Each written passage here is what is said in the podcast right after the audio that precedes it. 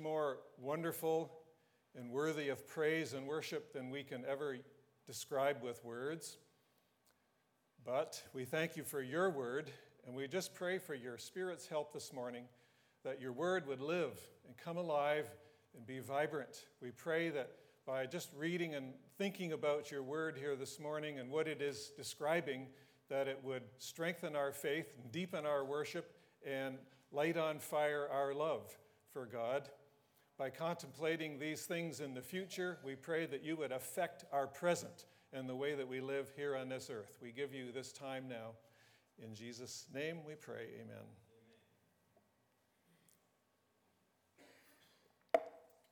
So, um, in, a, in a play or a theater, you have a setting and you have the drama going on. And um, the chap- fourth chapter of Revelation that we looked at last week is the setting. That's the heaven that we saw, the colors, the glory, amazing things.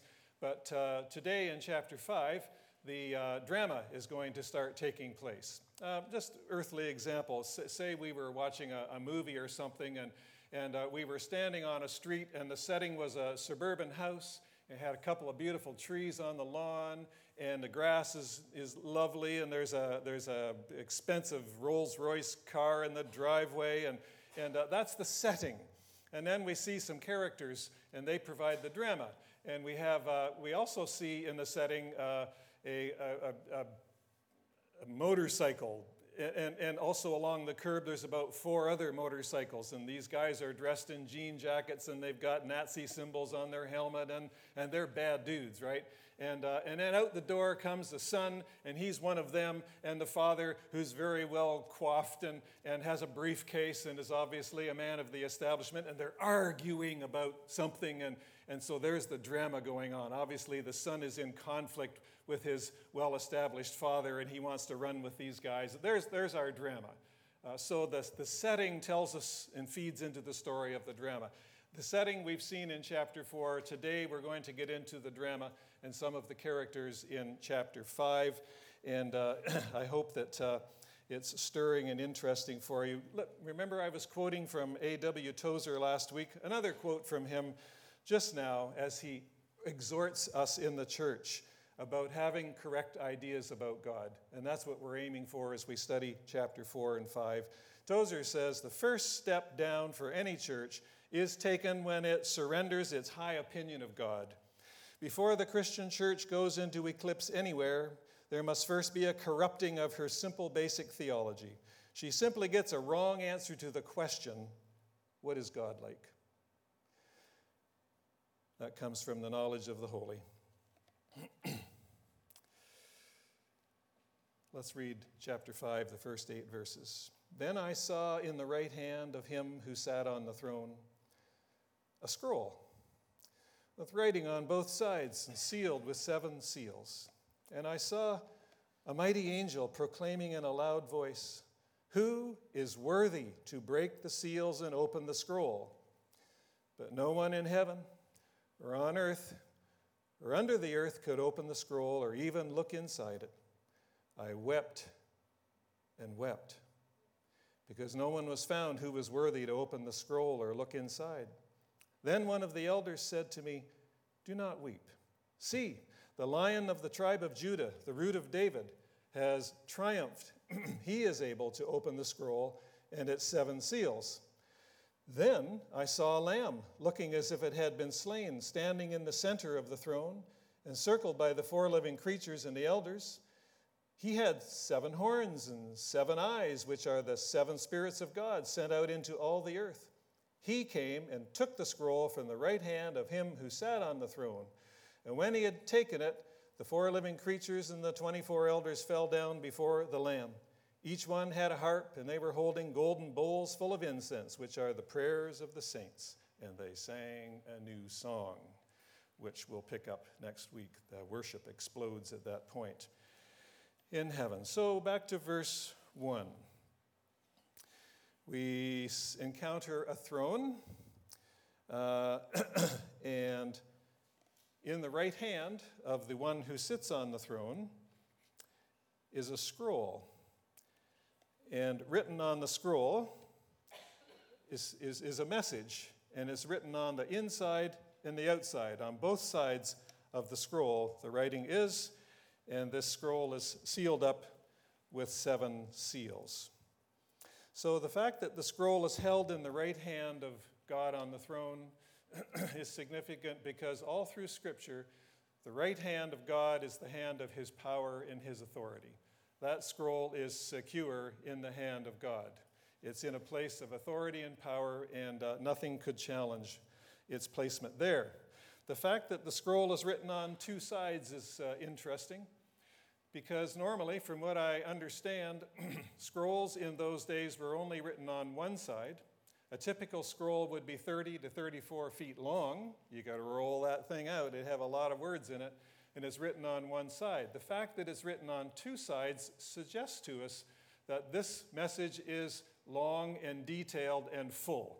That the whole message is contained in one scroll, and they had to use both sides to get it all written in there, whatever that message is. So that's significant. This scroll is pregnant with information and meaning. And the fact that it is covered, is sealed with seven seals, again, in those days, uh, you, would, uh, you would roll your scroll up, and then with candle wax, you would drip some on the, on the place where the last page joins the rest of the scroll. You would seal it, excuse me, and then a person with authority would have a ring of some sort with a signet ring, and they would impress their, their, their impression uh, into the, wet, uh, the, the warm wax, and it would harden, and that was the seal, and only the intended person could unseal it uh, and, and had the right to be able to do that. And so the question that goes out in heaven is who's worthy to do that? Who can break the seals and open this scroll, whatever it is? Verse 2 says, And I saw a mighty angel proclaiming in a loud voice, Who is worthy to break the seals and open the scroll? Last winter, I read John Milton's Paradise Lost. A famous book, right? It's about the fall in, in the Garden of Eden and all the background information. I don't know if you've ever read it, but uh, I started reading it. I got through five pages. I was working hard. I got through 10 pages, and it's kind of old English. And, and Milton, the, the guy's a genius, and, and he wrote the whole, he dictated it because he was blind at that point in his life. Unbelievable. but uh, anyway, I'm reading it and kind of what's going on here, and I, oh, I made it through another 10 pages, and by the time I got to page 30, I was hooked. I couldn't put it down. And I read that sucker all the way to the end and, uh, and was fascinated by the scene that he painted of heaven, of hell, of what goes on in the garden. the creatures and the angels, the God's angels and the fallen angels are they all have names and personalities, and they, and they are highly, highly intelligent and very subtle in their arguments. And you should see how Satan goes after Eve and after Adam, and the dialogue, way more than is in the Bible. It's all speculation, of course, but you find it to be true to the, to the script. Anyhow, when I read here, I saw a mighty angel, I think of one of John Milton's characters. Phenomenal creatures they were in heaven. In fact, Matthew Henry, the commentator from the 18th century, writes This angel seems to come out as a champion with a challenge to any or all the creatures to try the strength of their wisdom in opening the counsels of God. No one in heaven or earth could accept the challenge and undertake the task. None under the earth, none of the fallen angels, Satan himself, with all of his subtlety, cannot do its creatures, sorry, cannot do it. The creatures cannot open it, nor look on it. They cannot read it. God only can do it. Notice the mighty angel doesn't say who's intelligent enough to open the scroll.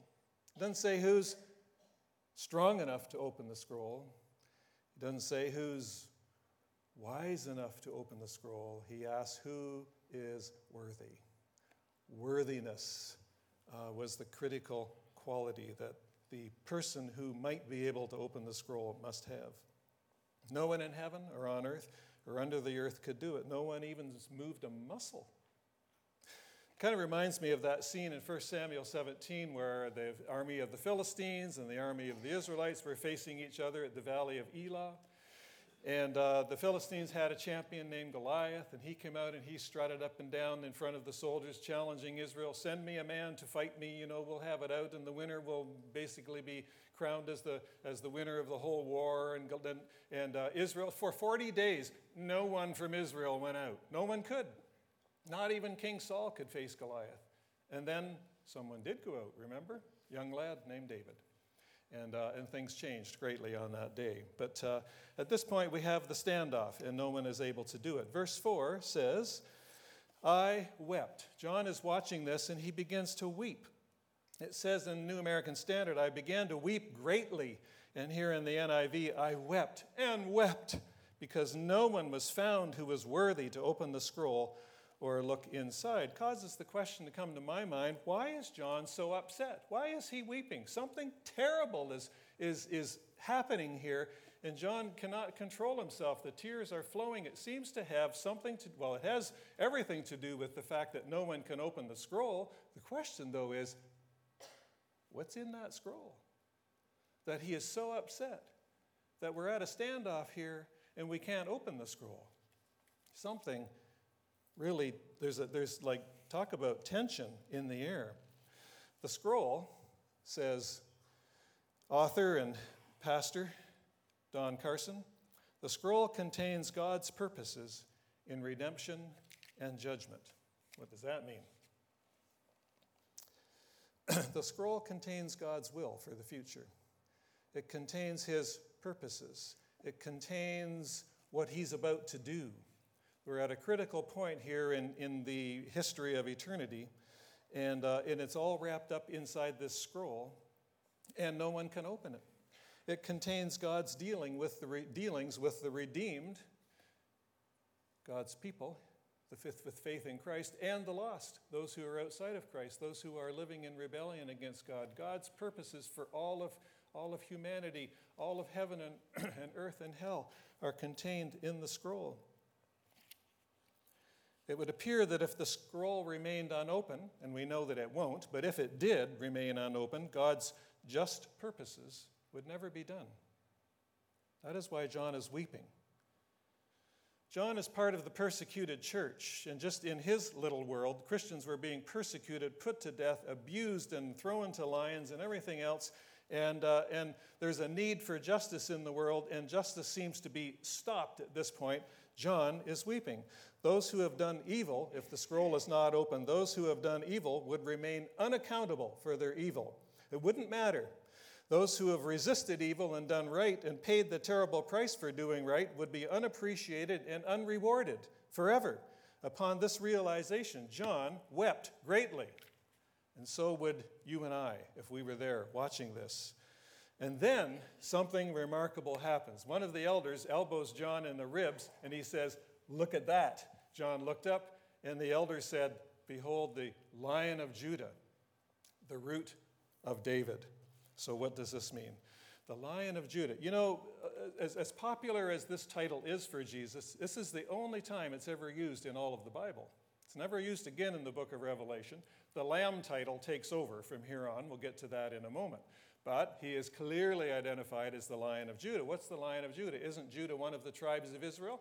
Yes, he was and is.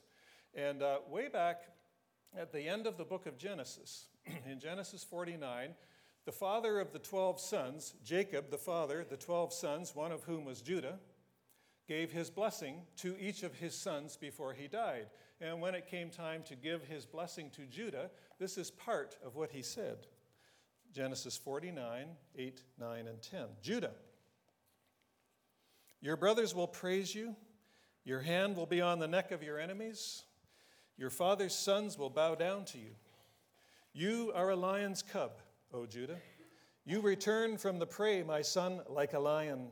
He crouches and lies down like a lioness. Who dares to rouse him? The scepter will not depart from Judah, nor the ruler's staff from between his feet, until he comes to whom it belongs, and the obedience of the nations is his. And what does all that mean? sometimes it's hard to tell. But you step back a little bit and you just get the gist of it, right? And the gist of it is there's authority and rulership in the tribe of Judah, and it's going to last forever. The nations, that's the Gentiles, not just the Jewish people, are going to bow down like world dominion. Seems to lie somewhere in the future of Judah's line. Uh, Judah is compared to a lion's cub and a fierce warrior, and all of these things are there. And then, so that prophecy is given. The day ends. The brothers probably come to Judah and say, I wonder what dad was talking about there. And Judah would say, Beats me, I don't know. And it was just kind of forgotten. Life went on for a long time until now. And the Lion of Judah is revealed. That prophecy is fulfilled. So you see, Jesus came from the line of Judah, he came from the, from the family of David, and they all trace their origins back to Judah, and that prophecy was being fulfilled little by little, especially through King David, and then finally, ultimately, and fully in this person who is stepping forward to break the seals on the scroll.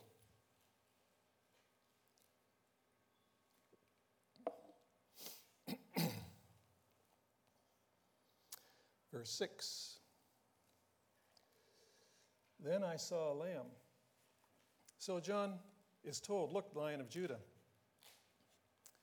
He is able to open the scroll.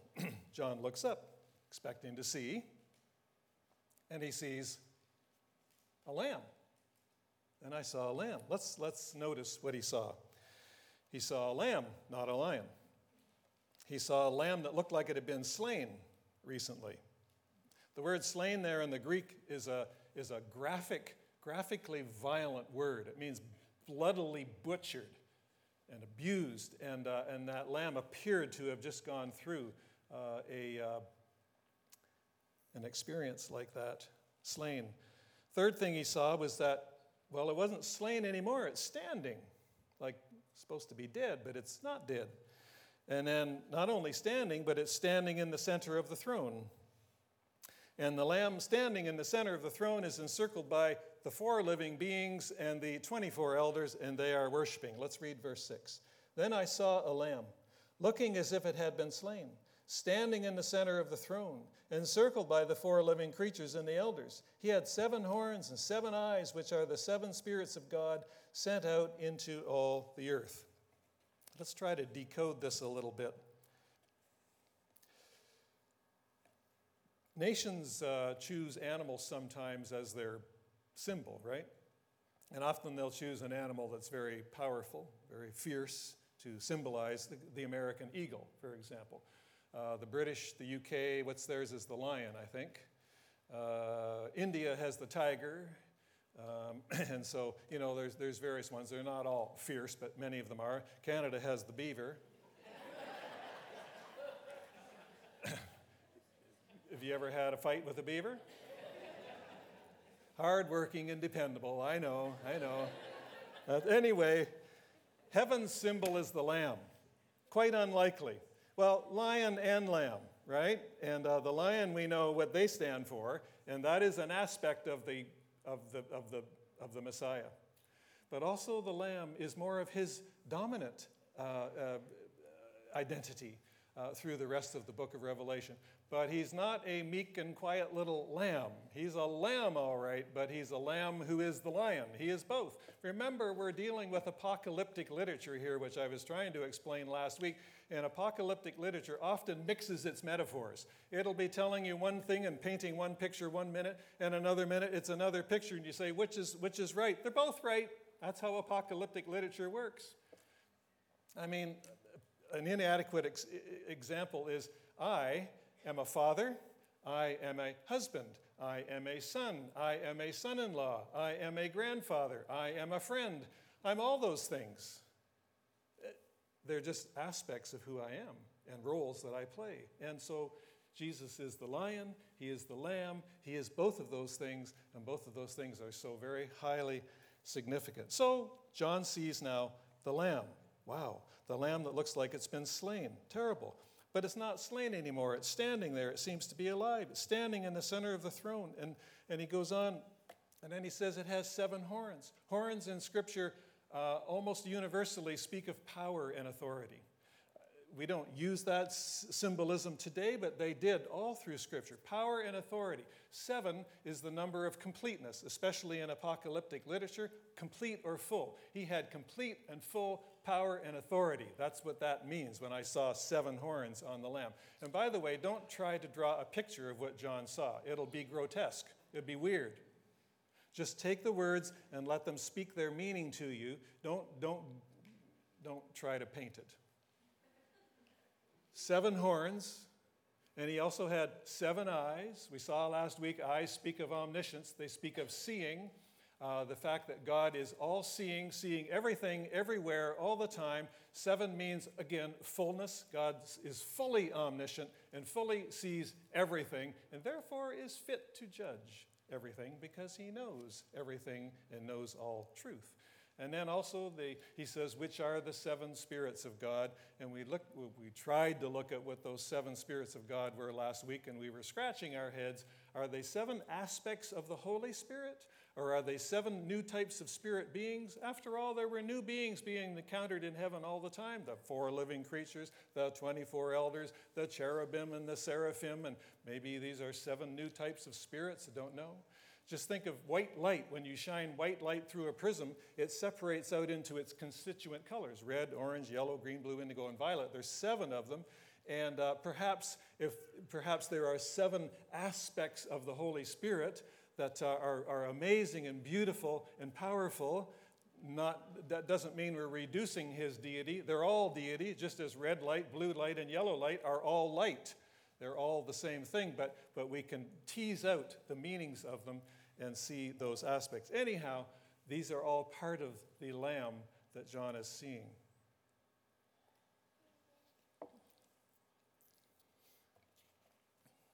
Is this being a lion or a lamb? Both. Different facets of the same reality. he's standing. Looks as if he'd been slain, but he's standing. Well, I would remind you of someone who at one point was slain 2,000 years ago and very, very dead, and then three days later was very, very alive and standing again. This is picturing that enormous reality central to the gospel. Remember when John first met Jesus in chapter 1 of Revelation in his glorified form, Jesus said this to him. Revelation 1 17 and 18. When I saw him, said John, I fell at his feet as though dead. Then he placed his right hand on me and said, Do not be afraid. I am the first and the last. I am the living one. I was dead, and behold, I am alive forever and ever, and I hold the keys of death and of Hades. he's standing in the center of the throne, and he's encircled by worshipers again. What does that imply? That sounds like something that's only possible if you are God? Answer He is God. This is the deity of Christ pictured again in this scene that John is seeing here. In, this, in the center of God's throne, God's throne seems to be more than just one chair. You know, it seems to be a, a sphere or a region, and in the center of the region is the lamb and the lion, and then around that region is encircled by creatures who are worshiping the, the throne of God and the one who is on it. but that's where the Lamb is. He's in the center of the throne. There's a little bit of a, of a translation uncertainty here about in the center of the throne uh, in uh, the NIV and the New American Standard, but over in chapter 7, verse, I forget where, near the end of chapter 7, it's very clear and unambiguous. Center of the throne. That's where the Lamb is, right there uh, in the center of all worship, authority, and power. Something wonderful is happening here. This is amazing. But now, something else. Note verse 7.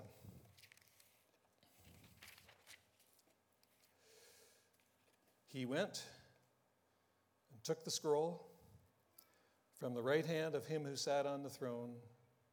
We'll just stop there. he went and took the scroll. I want us to just think for a minute about how important that, that sentence is. This was something no one else in heaven, on earth, or under the earth could do. It's a remarkable and singular development. This scroll is in the right hand of all power and authority. And he comes and is able to seemingly very easily take it and receive it from the Father, and he begins to open it.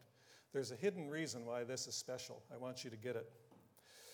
Let's call this the mercy of restraint. to this point, we've only known a restrained Christ. Not restrained by some external force, that's not possible. It's a self restraint. This is a restraint he places upon himself as he is being revealed to us through history. For example, the baby in the manger was the restrained Christ. We had no clue who this being was laying there in that manger. That's the wonder of Christmas. It's amazing. Uh, but there was, there was Christ. You know, remember uh, Philippians chapter 2 that he existed in the form of God, yet he did not regard equality with God something to be grasped, but he emptied himself, taking the form of a man and of a servant and being obedient to the point. That's Christ restraining himself for our sake to get the task done that he has come for. And then as a boy, as a teenager, as a young man, he's very ordinary, very restrained all of his glory and his power is, is under wraps, you might say. And then he begins his, his public ministry, and uh, he lifts the restraints here and there with the miracles, the works of power, like he calms storms and multiplies bread and, and heals blind people, raises dead people, and people are going, wow, it's amazing. And then, and then, but the next day he'd walk down the road just like an ordinary guy right? So the, the, the restraint was being, re, things were being revealed to us, but still it's mostly hidden. Remember the Mount of Transfiguration, where, where Jesus takes uh, Peter, James, and John to the top of the mountain, and then he begins to shine, it says, like brighter than the sun, if you can imagine that, just for like maybe five minutes, just a short time. He shines, and his clothing is whiter than any white they'd ever seen on earth, and Peter, James, and John are just aghast, and then stops, goes away. It's like he just lifted the curtain, zapped them, and closed it again. Peter remembered that to his last day. He writes about it in his second letter, 2 Peter 1 16, somewhere in there. He says, We were witnesses of that. That's the restraint of Christ. He's arrested. He's stumbling along. His hands are tied. He's, he's beaten by soldiers, crown of thorns on his head he's abused, he's mocked, he's laughed at, he's condemned unjustly, and he's restrained. We read in Isaiah 53 like a lamb before its shears is dumb, so he opened not his mouth. Oh, what he could have said. What devastation would have happened if he had given the command. In the garden, when he was arrested, he said, Put away your sword. Don't you know I could call 12 legions of angels? But no, now is not the time. The mercy of restraint. So now we get to Revelation. So he died, he rose from the dead. Even today, all down through history, evil strides proudly and terribly through the earth, and Christ still exercises restraint. But now, verse 7, he steps forward, takes the scroll, and he's about to open it. Now, we don't get it opened in, in, until chapter 6, when the judgments begin to flow out on the earth. But now is the time when he will be restrained no longer. I just feel like shouting hallelujah. Like, oh Lord. I get this newsletter, uh, and it's prayer requests. It's a daily prayer request for various organizations that uh, do, do justice work in the name of Christ around the world. International Justice Mission. Agape International Ministry, Ratanak International, Joy Smith Foundation, Voice of the Martyrs. And, uh, and they, they have prayer requests in there, one for each day, just, just two or three sentences. And they describe situations of terrible depravity and terrible injustice. A lot of it has to do with the sex trade, sex slaves, or slaves, slavery in the world where young boys are taken and, and made to work for nothing, beaten and, and worked 14, 16 hours a day on fishing trawlers or making bricks in certain countries. It's a horrible, horrible life. And they're asking us to pray that the perpetrators of these evil would be, would be captured and, and, and sentenced properly. And, and they're making a little progress, lots of progress, but it's like a drop in the bucket, I get the impression of. I long for the scroll to be opened. That'll be a terrible day if you're on the wrong side, and a wonderful day if you're in Christ. I hope you are.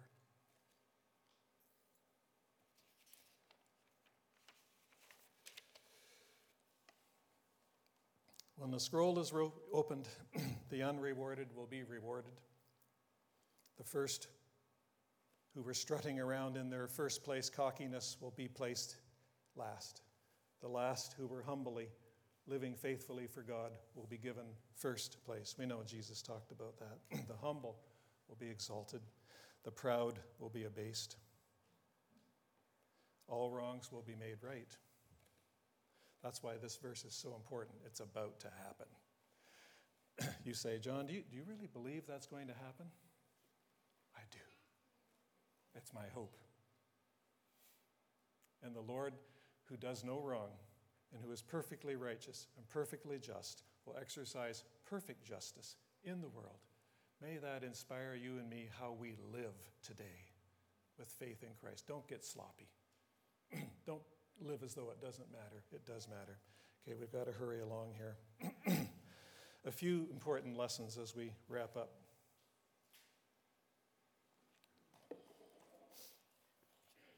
The first one is be very, very careful. I speak to myself, I speak to you about that human tendency to reduce God down to a manageable size.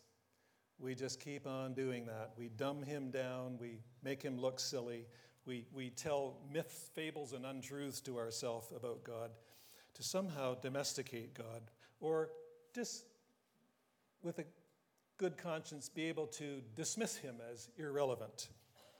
Not nearly as important as all the things we have to deal with in this life right now. Angels are reduced in, in pictures and art form sometimes to bare bum little babies with, with wings and twitting around and curly hair and, and uh, not the mighty angels that have that revelation speaks of jesus often is pictured as pale frail placid and just a nice guy uh, people in heaven are floating around playing harps singing boring hymns and heaven is like oh boy who wants to go there more excitement down here sitting in front of the pearly gates in hell Satan is a comical figure carrying a pitchfork, wearing red tights, uh, sporting a tail and horns. These images are so ridiculous, they are not to be taken in any way seriously. That's the, the masterful uh, subtlety of Satan's message to us all. A.W. Tozer, I'm quoting him again, says, Left to ourselves, we tend immediately to reduce God to manageable terms.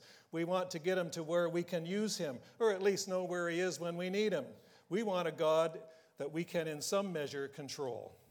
So let us be careful of that. Take a regular dose of Revelation 4 and 5, uh, maybe once a week or so. Uh, number two, God's judgment gives meaning to our lives. God's judgment means that everything I say and everything I do means something. It has, it has impact. It is being noticed and it will be remembered. There's nothing more meaningless than knowing that what I do doesn't matter what I do isn't being noticed. Nobody cares about what I do. The message of Revelation 4 and all through Revelation is that God cares what we do and He gives meaning to what we do. And some of that meaning, if we are living in an unrepentant state, will be terrible, a terrible discovery. And others of us who, by God's grace and God's grace alone, have been halfway faithful, will be rewarded in that way, and that will be the most meaningful moment in all of your life. No one in hell will be able to say, My life is meaningless anymore. They will realize everything I did mattered, everything counted. Woe is me! But they'll have meaning, a terrible one. Everything you do matters. Let God give us meaning. We've been created in His image, created for a relationship with Him, called into redemption. We try in this meaningless world where we are told that we are just highly evolved animals with no, with, that we got here purely by accident, that we have no meaning.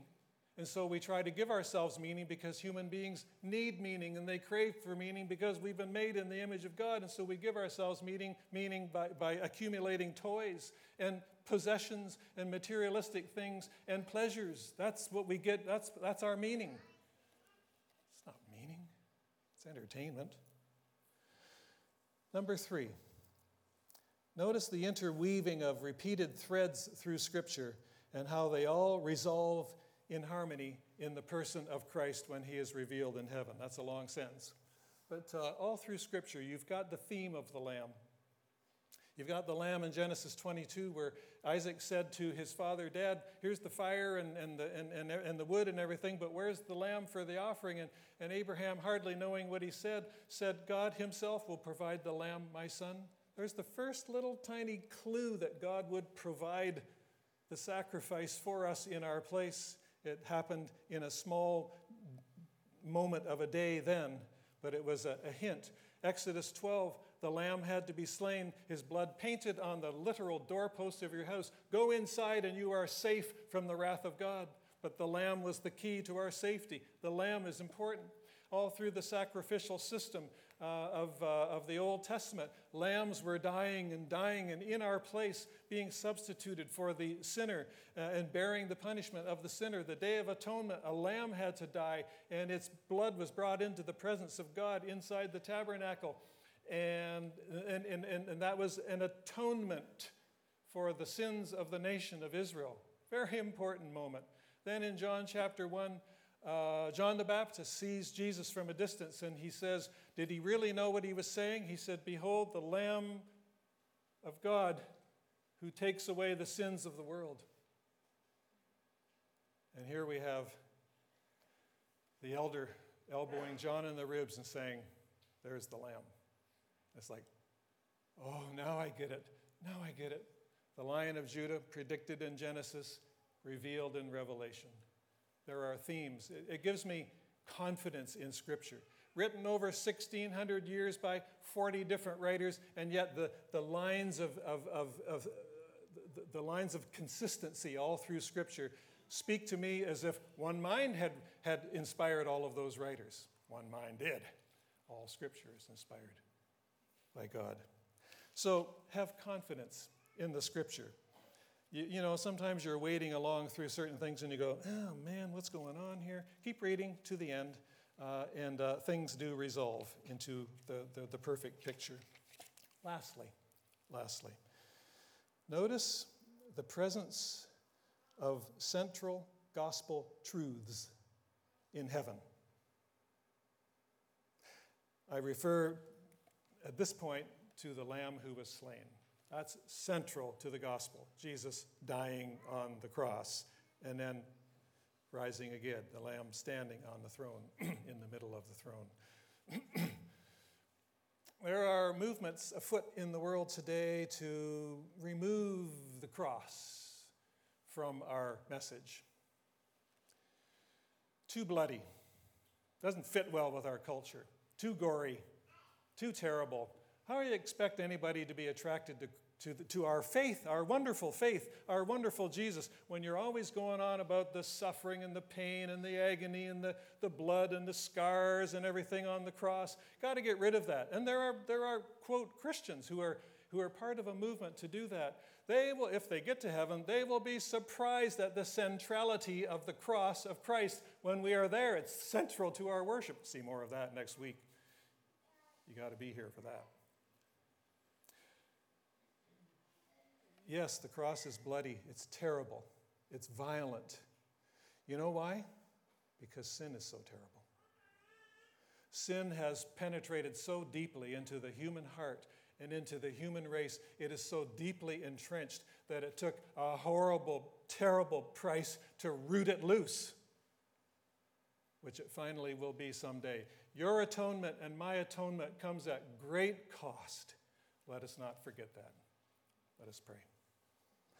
Dear Lord, we rejoice that you are worthy to take and open the scroll. Only you. We rejoice that the fullness of justice and fullness of reward will take place surely someday, and you will be the key. We rejoice that these matters are in your hands and that you are good and you will do no wrong. We worship you, Lamb of God, Lion of Judah, this morning. Amen.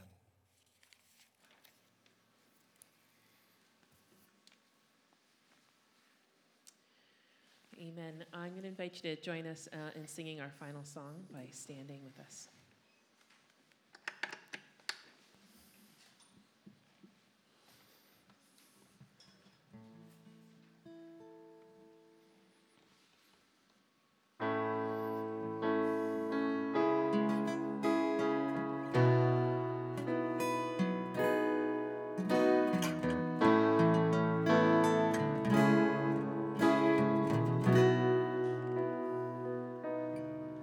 You give